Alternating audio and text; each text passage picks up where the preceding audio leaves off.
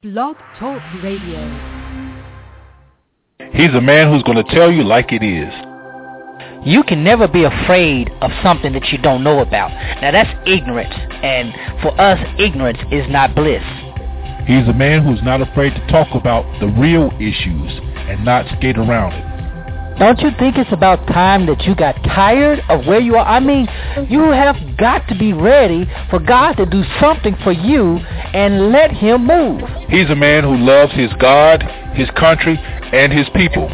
I'm going to be honest with you. I'm not too fond of the political state of the world, and uh, particularly the, the U.S. as it is right now. But if you want change, you have to make it happen. You can't keep settling for less than what you ought to have. He's a man who's sowing seeds of life, love, and liberation to anybody who's willing to hear. There comes a point in time where everybody just needs to shut their mouth up and listen to God. And God is the one who will lead us, and God is in all truth. He'll tell us everything we need. That covers every area, every facet, from politics to church to you name it.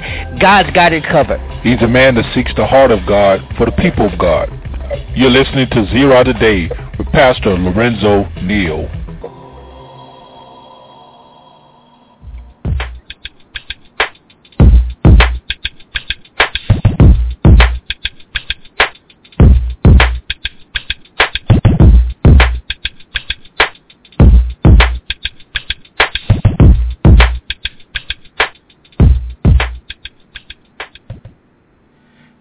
Morning and welcome to Zero Today. I am your host, Pastor Lorenzo Neal, hailing from Cajun Land, USA, here to present you with seeds of wisdom, insight, empowerment, and liberation.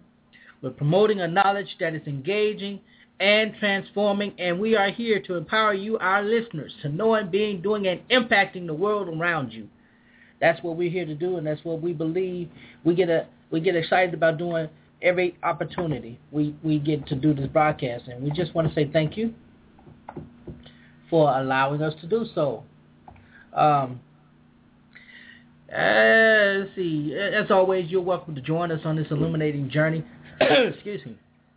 And there's several ways you can do that. Uh, first primary way, if you want to get your thoughts, insights, two cents, four cents, six cents a dollar input on the show live, you can call three two three seven I mean, 347 237 5230. At 347 237 5230. I tell you, I still got to wake up, I think. You can also visit our Facebook page. That's uh, Zero Network on Facebook. Go there, like the page, catch up on any form of uh, past broadcasts. You can download any podcast uh, uh, through iTunes or go to Zero out Today on Blog Talk Radio. You can catch up with. You know, I have been blessed, and June this year will be four years that we've been doing this broadcast, and I'm just excited at what we've been able to do, the guests we've had, the topics we've discussed, and all that. But anyway, I digress. So that's one way. Go to our website. Go to the page uh, on on Facebook. Like us. Follow us on Twitter at Prophesy. You can hit me up on my personal uh, my my email, pastorlorenzoneal at gmail.com. And also visit the website, lorenzotneal.com, uh, and you'll see some interesting stories and uh, some some topics you could discuss, whatever. Excuse me. I'm still trying to wake up. But as we always, we are always glad to hear uh, from you, to share with you, and all of that. Uh, today we're going to be discussing a, a topic I think uh, very few Western Christians are, are familiar with, even though they know it they they're not familiar. We're going to be talking about the Paschal Mystery. The Paschal Mystery, and for those who may unfamiliar, it's just it's basically a quick summarization of it is the Passion Week, the, the events of uh, the supper, uh, the crucifixion and the resurrection, Christ coming, his death, uh, his burial, and his resurrection. It's called the Paschal Mystery, and and they're so it's so rich and it's so wealthy in when regards to uh, the the commitment to God towards us and the communion He He expects to share with us, and we're going to talk about that a little bit today. And uh, hopefully next week because next week is actually um, Sunday is known as Passion Sunday, Palm Sunday, and leading into Holy Week. And so I just want to touch a little bit on that. It, it's going to be a little bit of teaching, and I, I like to hear dialogue. I don't get to teach a lot on the show, so we'll be just doing that. And I'm I'm going to be doing it from a a contemplative, mystical perspective. And I know for some people that's a scary thing, and we'll talk about that a little bit, a little bit later on that's going to be at the bottom of the broadcast. So I hope you're ready to have some good interest, uh, good dialogue, and if we have dialogue, but I hope you're interested to learn something because I, I always like learning. But before we go any further, we're going to uh, have prayer and then uh, discuss a couple of topics for the day, stories for the day uh, that I thought may be a little interesting to you. So let's go to the Lord in prayer. God, we thank you for your grace and your mercy. We thank you for everything that you are us to do. Today, this is a day you've made. We pray, God, as we go forward in this broadcast, you let the words of our mouth and the meditations of our heart be acceptable in your sight. We pray. Amen. Well, uh, it's it's April, and I, I tell you, I'm, I'm still waiting for the weather to make up its mind.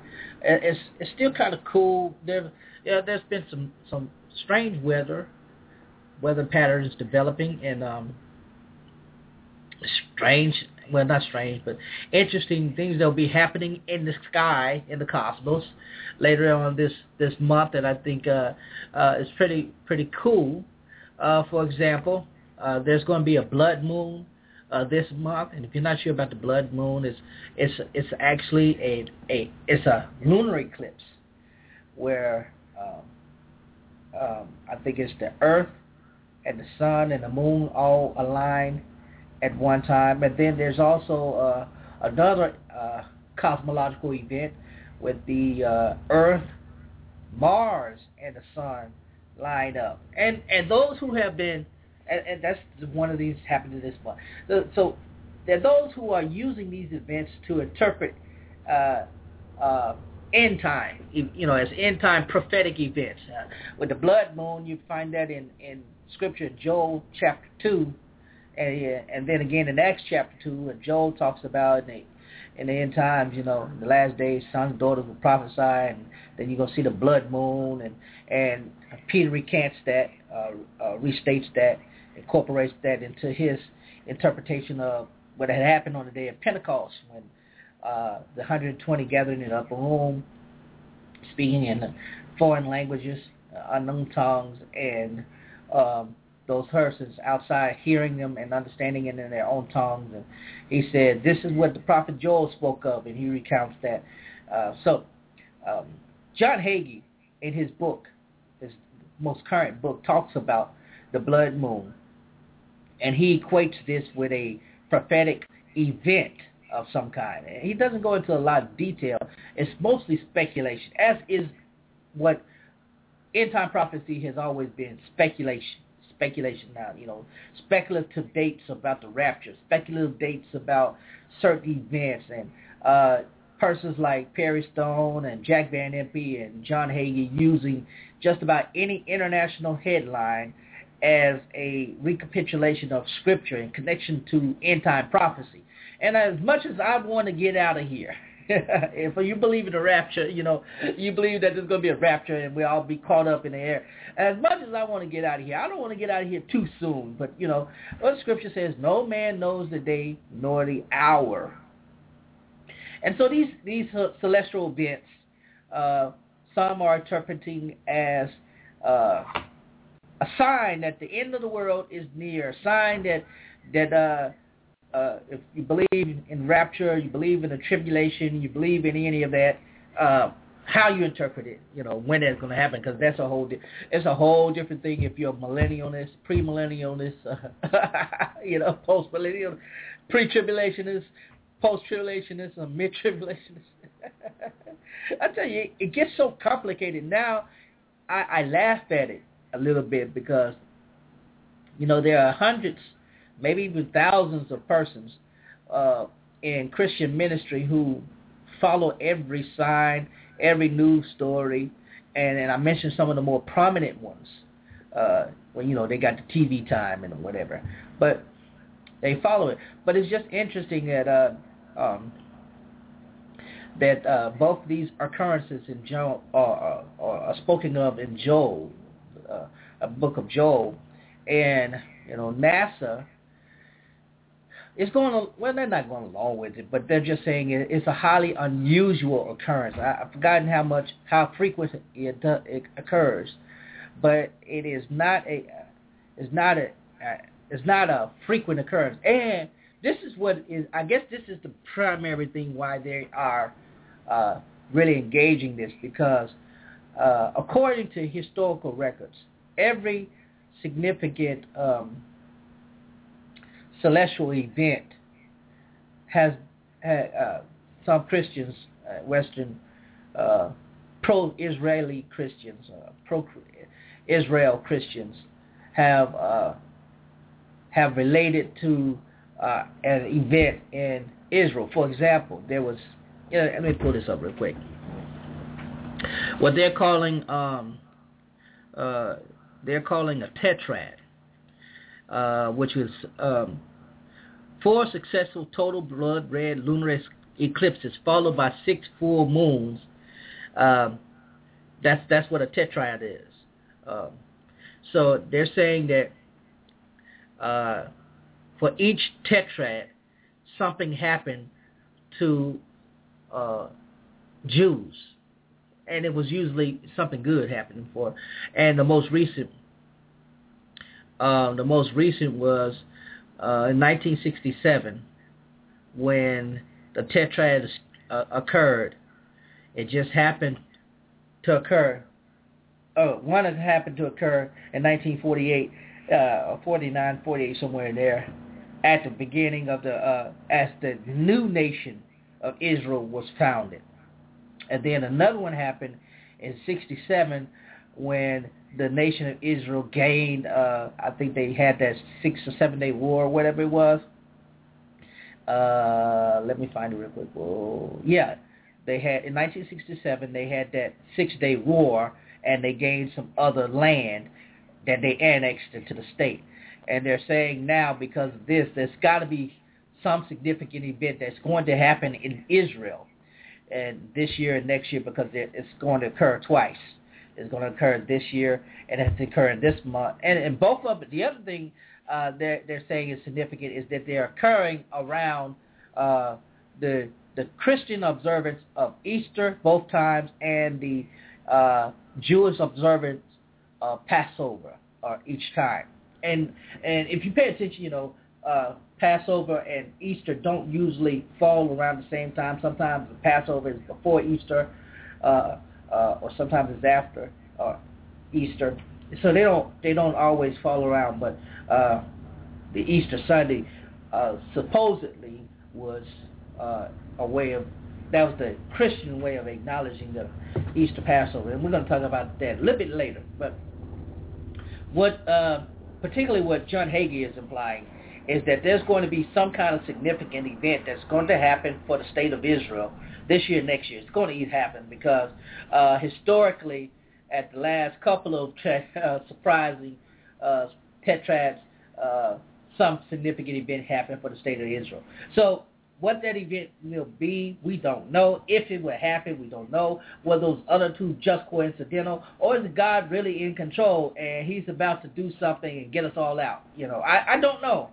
I'm not I'm, I'm not that deep into it, and I'm not trying to speculate, and neither am I trying to be the one to say, "Come on, God, get it." But I tell you, the way sometimes I just feel like something needs to happen to get us out of here and get this world back on track. You know, like we need to push the restart button.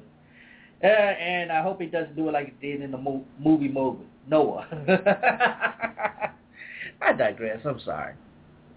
But that's the interesting thing. I just thought I'd share uh, with it. I found it really interesting uh, uh, and uh, enlightening because it doesn't happen frequently. Um, and with with the Mars, Earth, and Sun alignment, I think that only happens uh, every almost 800 days or something like that. So give or take every, uh, just under three years. uh, something, you know, give or take. Uh, anyway, I just thought that'd be interesting little fact for you that uh, you could share, um, have a little fun with. There's so much other news. I I, I was scrolling through my uh, news list, but uh, and various websites, and I'm finding I'm trying to pick and choose. I thought I had something that I really wanted to share, but you know, it's just so much happening uh, across the uh, Christendom, and I'm only do, dealing with Christian news uh, mostly, uh, news that uh, directly or indirectly affects uh, the church, impacts the church. But there's so much, uh, so so so much news going on. I wish I had time to share it, and I don't. And so I'm not going to waste time trying to trying to share anymore. what I will do uh, is scroll to another headline. Uh, and I came across this, and I'm gonna spend a few minutes on this, and then uh, then give me a little time to uh, to go into the, um, the the topic of the day, the Paschal Mystery. And I, I'd really like to hear from my um, Catholic brothers and sisters or my Episcopal brothers and sisters, because you all still practice that mystery to some degree, to some degree. But uh, that's for the later part of the hour. Um, if you haven't been paying attention, uh, I know a lot of the listeners are familiar with uh, the Full Gospel Baptist Church Fellowship. Bishop Paul S. Morton senior out of New Orleans and out of Atlanta. Uh, you know, he, he started his fellowship over 20 years ago. Um, um, and you know he had thousands of churches break away. Oh well, not really break away from the Baptist church, but embrace uh, a more Pentecostal-oriented uh, means of worship. You know, and and that included the speaking in tongues and all of that. Uh, that Baptist traditional Baptist folk just didn't didn't observe, or you know they didn't teach. Some did teach against it, but you know, he led the charge in the Baptist church for women preachers. He led the charge for a more indirect um, and non-traditional worship style. And he led the charge for uh, the title of bishop, or the office of bishop, in the Baptist church. And, and you know, not only that, but, you know, it became a craze. You had some of the most popular ministers emerge from this, including uh, some of those on uh, Real Preachers of L.A. I think that's the name of the show. I can't even remember that. uh, Clarence McClendon was the third, or is the third. I don't even know if he's still affiliated with it, but you know, uh, he's one one of the third. Uh, Charles Ulmer, uh, Larry Trotter out of Chicago. I remember him. Um, uh, oh, who else? Uh, Larry Leonard out of, of uh, he was in Texas, I believe Houston. I don't know where he is now, but several back in the day, I, I used to flow with those guys. I used to attend all the conferences. I attended the first one that they held in New Orleans years ago because I was, you know, I was fascinated. I was a young preacher and I was just fascinated by it. Uh, anyway, um, uh, as those preachers came and go, you know, they were replaced, but one was a steadfast person in the in the fellowship, and that was Bishop Neil C. Ellis. And last year, Paul Morton uh, at their convention uh, announced that he would be retiring as the presiding prelate, and the process began for them to elect a successor, uh, or rather, he handpicked a success, successor, and the election was basically just, you know, a dubious one. And he, he picked uh, Bishop Joseph Walker out of Nashville, Tennessee, over his second presiding prelate. Paul Morton was the first, Neil C. Ellis was the second, and Joseph Walker was, uh, and Clarence McClendon was the third. And Joseph Walker was just uh, one of the, you know, I don't know exactly what kind of title he had, but he was one of the bishops. And he was selected to be the uh, replacement after Paul Morton and Bishop Neil C. Ellis. Everyone felt he was overlooked, and he did something. He said, well, uh, in order to stop confusion, he withdrew from the uh, selection process, and and uh, I you tell he was hurt. But what ended up happening is he ended up starting Bishop Ellis ended ended up starting his own fellowship. He started his own fellowship called Global United Fellowship, and it's already it has already grown substantially. He's he's uh, selected some some uh, of the more prominent ministers out of the full gospel into his fellowship. And immediately when he was passed over, all the church he's from Bahamas, the Bahamas, and just about all the churches in, that area, when when he said he was leaving, they left too. so he automatically had, you know, he automatically had a group to to lead.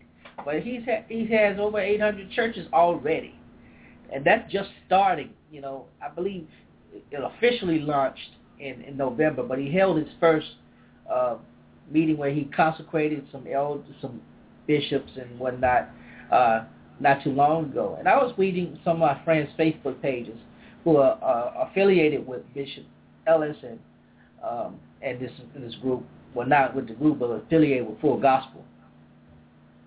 And it's just amazing to me how quickly the schism has come apart. You know, the schism has has become uh, unwound or, or, revealed. It's been there. Uh, I've said for a while that the Full Gospel Baptist Church Fellowship, while it's a notable thing, it's um, it's top heavy. You know, you got a lot of got a lot of things going. And secondly, uh, the second the second thing about it is that um, it um, the those fellowships, those kind of fellowships, promote a sense of while while they are autonomous because they are they're they're Baptist, the Baptist Church is congregational in and of itself, uh, but it gives these it gives these bishops and gives these leaders a sense of uh, indirect indirect dictatorship in in a sense because you know you're giving allegiance to this to this individual and not the fellowship alone, but in the. And, and that may be I may be getting off a little bit there, but you know, just follow it, stay with it a little bit. Um, so now you have this split, and if you look historically, the Baptist, the Black Baptist Church, has always uh, has is this is uh, this is symptomatic systematic of the Black Church, the Black Baptist Church.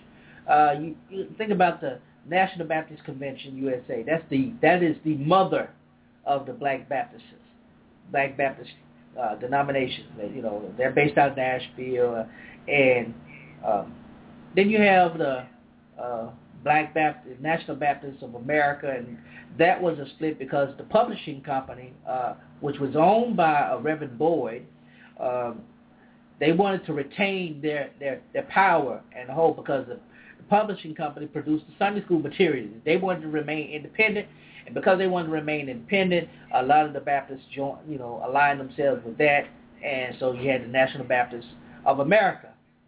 And then uh, in the late 60s, um, as the atmosphere was politically charged, uh, not the late 60s, but the uh, late 50s. The atmosphere the country was politically charged, and leadership of the Black Baptist Church were becoming more responsive to issues against about civil rights. And you had great preachers like um, uh, Dr. Martin Luther King Sr. Uh, and um, C.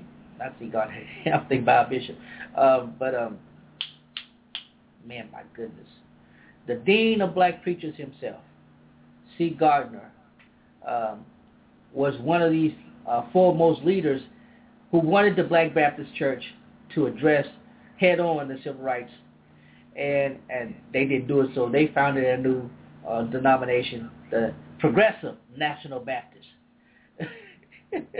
you see what I'm following this?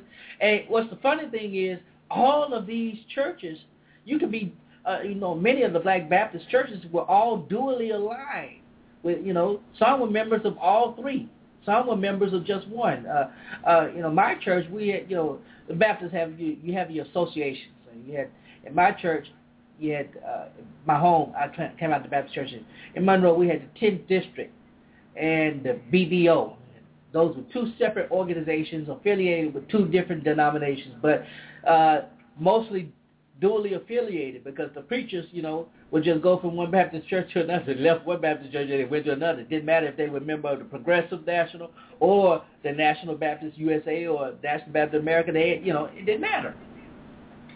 But uh, I never forget in, uh, I guess it was around 91, 92, Paul Morton and the bunch came to uh, the state convention, and and um, and they officially withdrew from uh, the state convention uh, in Louisiana, and that launched that launched the Full Gospel Baptist. But anyway, I'm just showing you know that the, the pattern here among Baptist churches that is occurring. So the question, you know, you have now the Full Gospel Baptist Church that is split. It is it's officially split. You know, they, uh, Bishop Morton didn't want to acknowledge that, but it is officially split. Uh, so now you have a split uh, of the Full Gospel Baptist Church, and it's going to be interesting to see how. Oh, and, and so here's here's a historical breakdown of the in the in the Black Baptist Church. First, you have the um, first you have the National Baptist Church Convention USA. Then you have uh, the National Baptist Church of America, and in between there, you have uh, C.H. Mason, Charles H. Mason, who was Baptist and uh, came, he got exposed to the holiness sanctification teaching, and he began to teach that. And he and others, uh, Jeter, uh, I forgot the other guys, uh, met, and they formed what was now, no, what is now known as the Church of God in Christ, and uh, the latter part of the 1800s, uh, right before the 19, 19 right, begin, right before the beginning of the 20th century, you have the Church of God in Christ, and and when Mason goes to Los Angeles and has the Pentecostal experience of speaking in tongues. He comes back and his comrades don't agree with that. So they split and they formed the Church of Christ Holiness USA. The Church of Christ, Church of God in Christ becomes uh, uh, a denomination, a Pentecostal denomination, and it splits and form, you know, has a schism, and the Assemblies of God comes out of this and so forth and so on, and, and down through the years, again, the Progressive Baptist and Full Gospel Baptist Church, and now the uh, uh, Neil Ellison's organization, which is called the uh, the Global Global United Fellowship. And the other thing was, I think some people have addressed uh, as to why uh, they're saying that Paul Boyd was a bit short-sighted because the, while he was stating they had an international ministry, he overlooked one that was an international. so anyway, let me take this break. I, I've really gone over time, but I just want to share that and have a little fun within the process. We're going to take a break and we'll be back and we'll be talking about uh, the Paschal mystery. Uh, Thank you.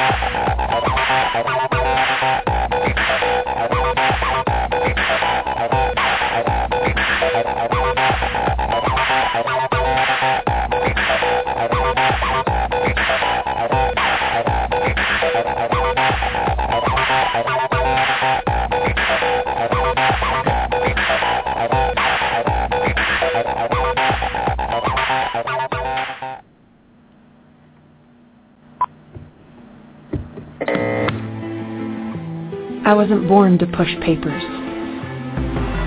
I was born to push myself. To go where I'm needed. To keep this country safe. I was born with the backbone and brain power to take on any mission. This is my office. I was born ready. GoCoastGuard.com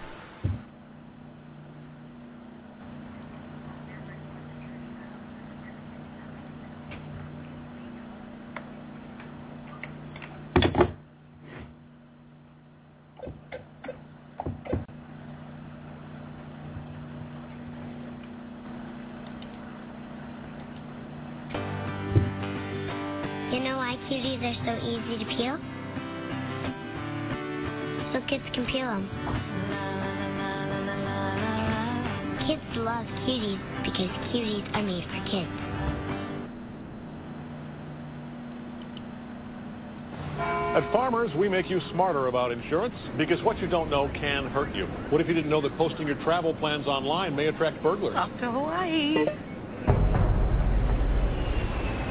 What if you didn't know that as the price of gold rises, so should the coverage on your jewelry? Ah. What if you didn't know that kitty litter can help you out of a slippery situation? The more you know, the better you can plan for what's ahead. Talk to farmers and get smarter about your insurance. We are farmers. Bum, ba, bum, bum, bum, bum.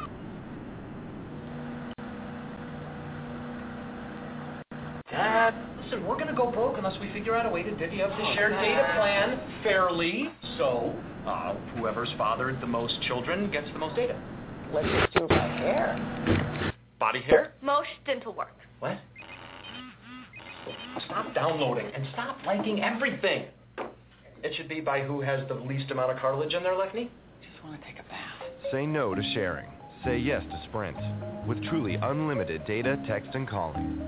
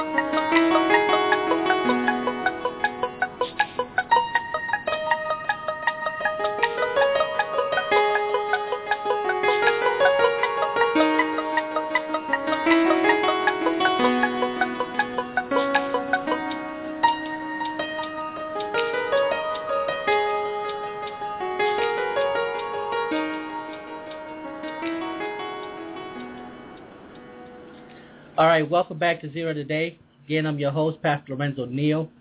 And uh, I went a bit over my time there in the last uh, segment. And, uh, well, yeah, I get to rambling and talking sometimes. I just can't stop. I like to hear myself talk. What, not wrong with that? No, yeah, just kidding, just kidding, just kidding. But again, we welcome you back to the show. Uh, we're going to be getting into the topic today that I, I thought was very interesting. And um, and I, I want to teach on this because um, as we approach what we consider to be the Passion Week of Christ next week, um, Sunday begins Palm Sunday, uh, and we we recognize uh, certain events that we, uh, according to Scripture, interpret as having been part of the Passion of the Christ, and um, leading up to his crucifixion, his death, and eventual resurrection.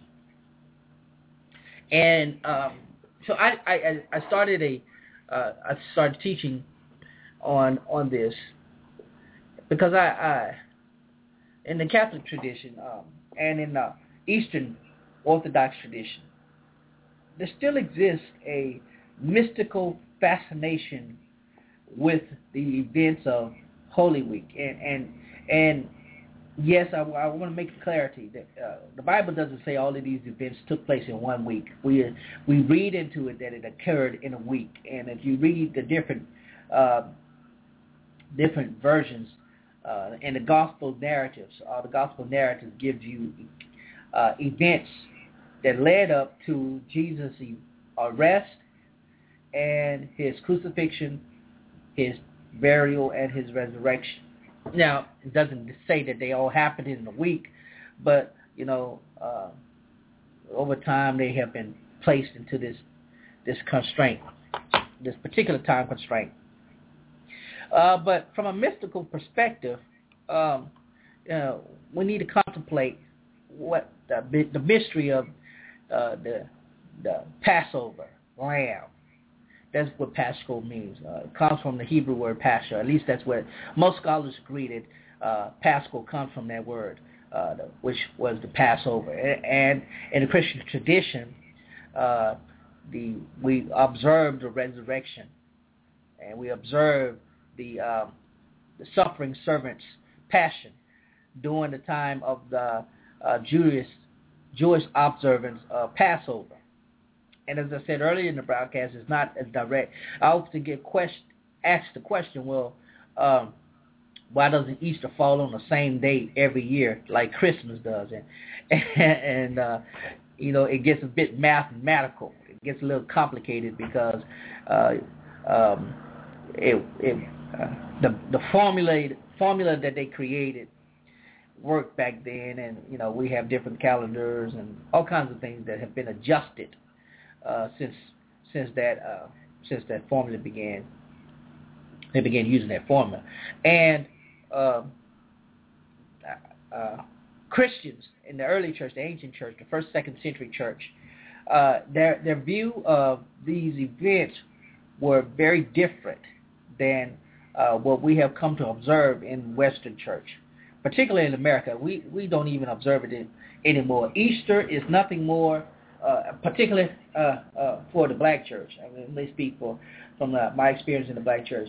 It has been relegated to little more than children getting all dressed up and saying their Easter speeches, and the preacher, uh, in some way, regurgitating a Sunday school version of uh, the resurrection, and leading out, leaving out, you know, the, the the true parts of the passion. That's just, you know, retelling the Sunday school version, you know, the clean version of the story, and so much gets lost in there. And I, I, I wanted, uh, I wanted to explore. I wanted my members as I started this study. I wanted them to explore the mystical side of Holy Week, uh, the events, from a from a, a contemplative perspective. I wanted them to uh, have a deeper, deeper passion about it, and I wanted them to see it from uh, a different perspective and, and, engage themselves to have a deeper participation in uh, reflection and, and, engagement of the, the Holy Week. And I wanted them to that, that I wanted them to have a deeper awe for what was happening, what the events that took place. You know, when you go through and you read the narratives in the gospel, although they are not the same, they do not read the same. Some have accounts kind of, you know, uh, out of order, I guess you could say. It, the events in and of themselves have a deeper meaning that we should pull out, and it's one of the things that uh, that's lacking. Now, in the first and second century church, you had you had sects of Christians, groups of Christians that were into that deeper, the deeper uh, meanings of and deeper perspective and more contemplative perspectives of uh, the Holy Week events, and they they received the name Gnostics. And they're Gnostic. There are Gnostic Gospels that are not a part of the canon that we have uh, in the New Testament. Um, and you know the 27 books of the New Testament, how they came into be a part of the canon is a whole different story. But those books that were not included, the uh, there were groups, uh, pockets of Christians that understood that there was a deeper there was a deeper layer to this story. And the deeper layer, uh, what they call, you know, gnosis, uh, which is Greek for knowing or knowledge. That was that was the added benefit to their salvific experience. And believe it or not, most Christians have that. They they they have initially some sort of uh, underlying mystical experience that draws them to Christ or reinforces their relationship with Christ. Uh, uh, it doesn't matter what that is. Uh, some people may have had, you know, I get it a lot of times, Pastor, you know, uh, the near-death experience. They get sick, very sick, and and you know, then they they have some type of experience that causes them to shift more toward a relational view of Christ, um, or, and not so much engaged in the church. You, understand what I'm saying? Not so much as uh, as a worker in the church or a member of the church, but a a relational engagement with uh, the Christ figure. And I use the word Christ figure because, again, uh, well, not again. You may not, you know, uh, in the in the Hebraic sense, uh, the Christ, the messianic figure. There were several in Jewish tradition. So uh, Jesus of Nazareth being one of those several who has taken the, uh, he has become the prominent one uh, that evokes salvific salvation, for for the Christians. So I, I said, uh, you know, that's kind of like a mouthful, but but we we we run through this this pageantry. You know, you have some churches they're going to do the full pageant, you know, the passion play. Then you have others, like I said earlier, they relegated to the babies. You know, dress them all night, give them microphones, and Jesus died on the cross and rose again. And then they just clap. Yeah, that's good, baby. don't don't y'all laugh at me because I, I, well, anyway, I digress. So we've relegated the entirety of the event to that, and and then we have in, incorporated. In addition to that, we have incorporated this this this secular idea of an Easter bunny, uh, Easter eggs, and the bunny land. You know, I, I mean, I like the Cadbury bunny on commercials on TV, but come on, know, really. Uh, I don't know what, how it, how that. I, I've researched it, but um, I'm getting off topic. But so we've never, most Christians never get beyond that, uh, that observance, and they call that Easter. You know, they never get past that, and they never get, they never seek the deeper mystical underpinnings of Holy Week. So, and when you look at it, just for example, you, you have during this week, uh, let's put this in perspective here. During the Holy Week, during this time uh, in Scripture, in the Gospel narratives, where Jesus is going through various things, he, he you see, uh, he's actually presented in an ontological and a, uh, a cosmological and an anthropological manner. And this is where he becomes transcendent. This is where the Jesus of narrative, Nazareth in the gospel narratives becomes transcendent. And this is where this is where the power of the um, the soteriological soteriological soteriological argument. This is where it comes in. When you see the character of Jesus of Nazareth see what he experiences during those last uh, few days of his uh, his life, as recorded by the gospel narratives. When you see those, when you see what he experienced, you see, uh, particular, you see in John chapter 17, he, he's praying this prayer. If you get, you go read that, the deep prayer, it's a very deep prayer, uh, and I don't want to get confused. Uh, you know, we we call the prayer that he recalled he called he prays in Matthew six and Luke uh I think it's Luke eleven and Luke twelve. We call that the Lord's Prayer, but it's really just a model prayer. He's not praying that prayer. He is instructing uh, the listeners on how uh, the uh, a prayer should be modeled, co- constructed. So that's not the that's not the Lord's prayer. It's just a model prayer. Here we see him praying, and there are other occasions in Scripture where he prayed. This happened to be the longest recorded one. And the first five verses in that, when you look at it, he he knocks out.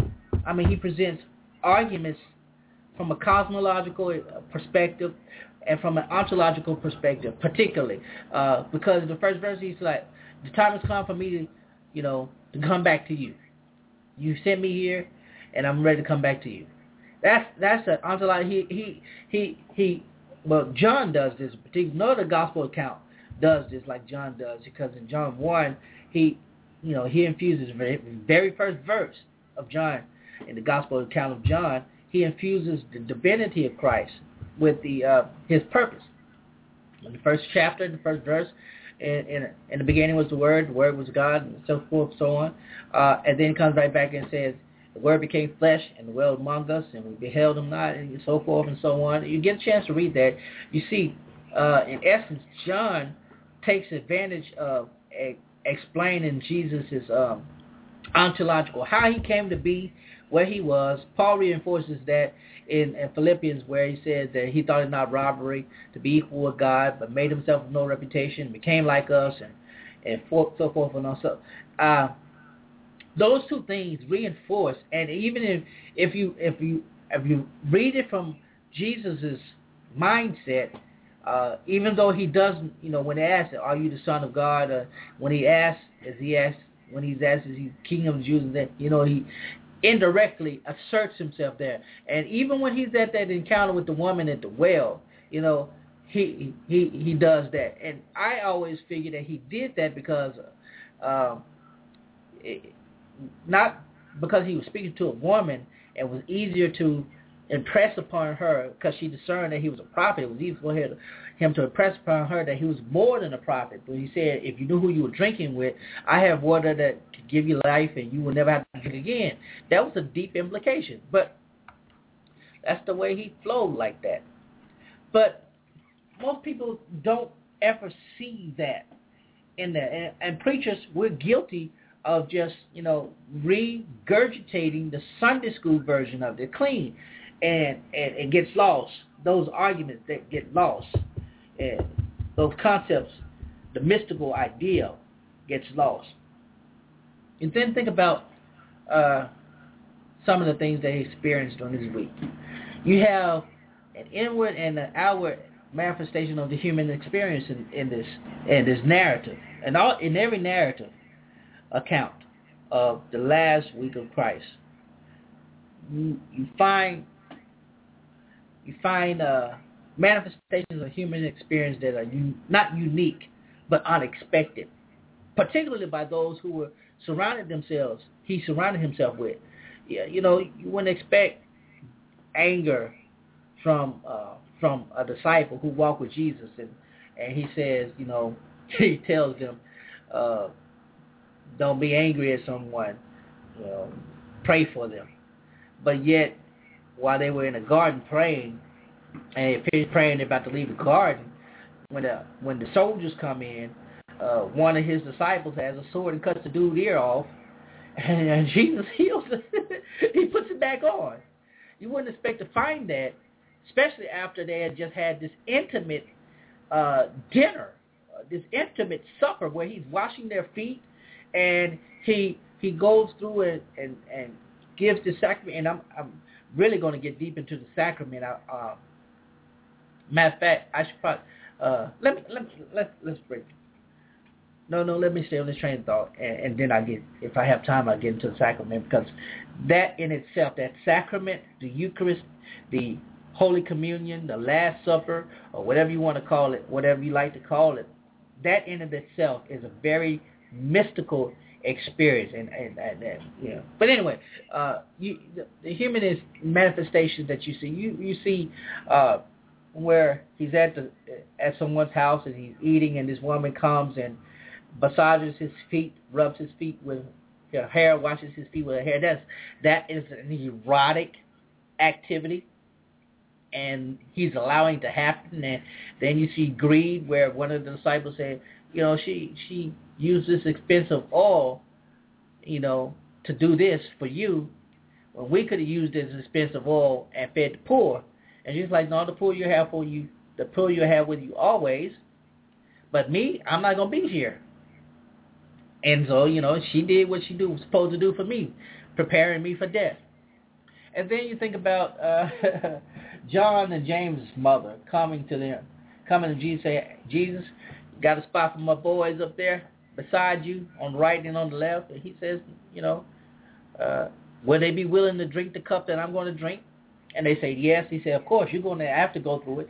And um, because if you don't go through it, you won't get what you what you want. But I don't have the power to give it to you. You know, that ain't my power. And and think about um, think about the times in Scripture where where he where Christ there are three records in scripture where Christ talks about taking up your cross, denying yourself and fall, and thinking about the awareness that he he had going into that, knowing that he was going to go to Jerusalem, and even his disciples knew that if he he said I got to go back to Jerusalem, they understood that if he went, he was facing death, the death because he was threatening the the authority of the Roman Empire, in addition to threatening the uh, providential uh, independence of the Jewish sect, the Jewish nation. You know, they they had their own government, they had their own tax collectors, they had their own temple, they had a degree of freedom, even though they were fully oppressed. You know, they could worship in the temple under a whole lot of Roman guards. So, and they had just killed somebody who had tried to do an uprising in a similar fashion as Jesus did. You know, so you can understand their fear. You can understand why they would try to prevent him from going through this. Yet he himself understood that he had to go through it, and he prayed this prayer in John chapter 17, reflecting that, knowing that, uh, and a couple other things too. Um, so, so some of these things that occurred during this this this week, they are both symbolic as well as uh, pertinent to uh, the Christian faith. And I, I use the symbolic, the symbolism. I, I stress that because when you see through, when you get into the the deeper reading of the scripture, of the narrative of the accounts, you, you find a sense of God's omnipotence in there. It's not, it's not, you know, not directly saying it, but what is implied in the actions of Jesus of Nazareth is certainly there. Because you have an individual who is fully aware of a demise that is coming to him of some of his own creation, of his own doing, because in, in and I, I lean to John for most of this because in John you find Jesus the agitator, and it comes across as him in, in, intentionally agitating uh, leading to to cause him to die. That's when you read through John, you, you get that because he does things like in John chapter six. You know, he's at the Feast of Tabernacles, and he already knows that the priests and uh, uh, some of the religious leaders are after him, and he just you know he goes out his way to make you know to start some mess, and his brothers have to kind of get him out of there because they were ready to kill him then. Uh, so in, in a sense, you know, is, is as is he is this if uh, just from the Johannine account, is as if Jesus knew, and he was agitating for this, you know, and kind of wonder. Sometimes it makes you wonder what his his mental state was like. uh, you talk about Jesus being insane? No, I'm not talking about him being insane, but just think about that the awareness that you have. He must have had knowing uh, of a predispensated uh, death. He said, for this purpose I came into the world. I gotta die. And you kind of wonder if he was doing things.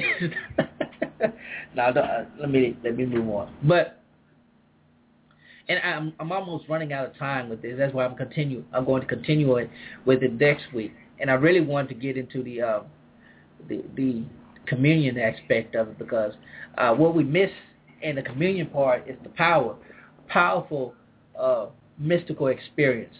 And like I said, in in, in the Greek Orthodox uh, church that uh, and the Ethiopian Coptic church, the Egyptian Coptic churches, uh, they still are in in touch and in um, their their uh, their clergy still uh, participate in that ancient mysticism that the Western Church has lost, particularly the Protestant Western Church. We we lost it altogether. We have recaptured it a little bit because we do get a little, you know, we get a little mystical experience. Some have revelation knowledge. Some have uh, those who speak in tongues have that can be considered if it's authentic. You know, I ain't talking about the yabba dabba dabba dabba, but I'm talking about the authentic uh, spiritual giftings that God gives. You know, the miracles and things. That, you know, you go through the list in Romans 12 and, and 1 Corinthians 12, and you see those things.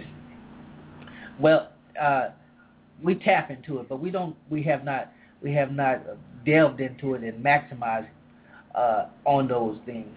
So what happens, what it ends up happening, people just have a minute, micro, uh, mystical experience and take it and run, and you know, then they become prophets. then they become apostles, and they become seers, and but they never really tap into uh, that that that metaphysical, mystical experience. And, and I want to encourage the church. I, I I want to encourage my church to do that. I try to do it, uh, you know, and and there's very spiritual disciplines that uh, should accompany when you.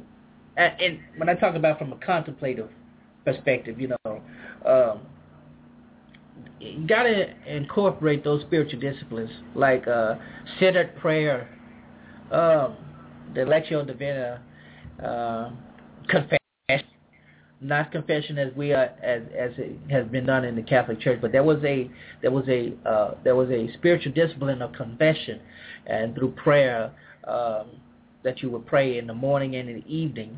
And uh, I, I wish I could. Man, where's my books when I need them?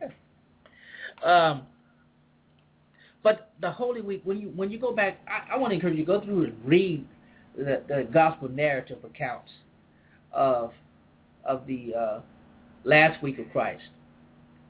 And I promise next week we're going to talk more about the sacrament of uh, communion, the Eucharist, the Lord's Supper, because in that sacred moment there, or whether you believe is a transsubstantive or consubstantive, uh, with or or in place of, whichever one you subscribe to, uh, what you what you would discover is a foreshadowing of the the divine in you, a foreshadowing of the divine essence of God, the divine presence of God, and the divine power of God, all in that shared moment of communion. And, you know, it's a, it's a powerful thing when you can really get into it. But anyway, I'm just about running out of time. Um, and run out of breath. but we're going to follow up again this next week. The Lord wills, we will be here as we go into the Holy Week itself and prepare for the observance of the resurrection. Uh, we will we will come back and we'll discuss a little bit more and contemplative. Now, if you're not familiar with the contemplative life, go about, you know, Google it. Find out what it is. Google centered prayer. Google, Google, uh, Google all this that you, you know, you talk, you know, what is mysticism? What that got to do with Christianity? I don't believe all that stuff. Good. You don't have to believe it, but I tell you, it's one of the more empowering ways of becoming an authentic Christian. And I, I for myself, I know that uh, the, the the the more contemplative I am in my religious and spiritual experience, the more I act justly. The more I act justly and receive just, just this justice from God. In other words, the the uh, the more I give over to a contemplative Christian and spiritual uh, contemplative spirituality, the, the the the greater sense I have for the justice of God towards me and the justice of, me towards others. And that is what we summarize as in the Decalogue. You know, love God first with all your heart, soul, mind, and in doing so, you must also love your neighbors as yourself. You see that justice because God does not dispense injustice. He dispenses justice. And likewise, we should not dispense injustice because if we love ourselves, we would not. But I digress. That, you know, that's a whole other beast. But anyway, I, I I'm running out of time, and we'll be back here next week. And you tune in. Remember, you can catch any archived show simply by going to um, you can go to the blog site, uh, Zero Today on Blog Talk Radio, catch any other time. Uh, download it on iTunes. Go all the way back to the first show where I was just sounding like I don't know what. And you can catch it on uh, on the Facebook page. Like the Facebook page, like the show page. Keep in touch. Let us know what we're doing. Give us, a, you know, you want to hear something to talk about, we want to be able to talk about it. So that's it. But until next week, the Lord willing, we'll be back fresh and ready. So this is Pastor Richard here. Good night. Hope you enjoyed it.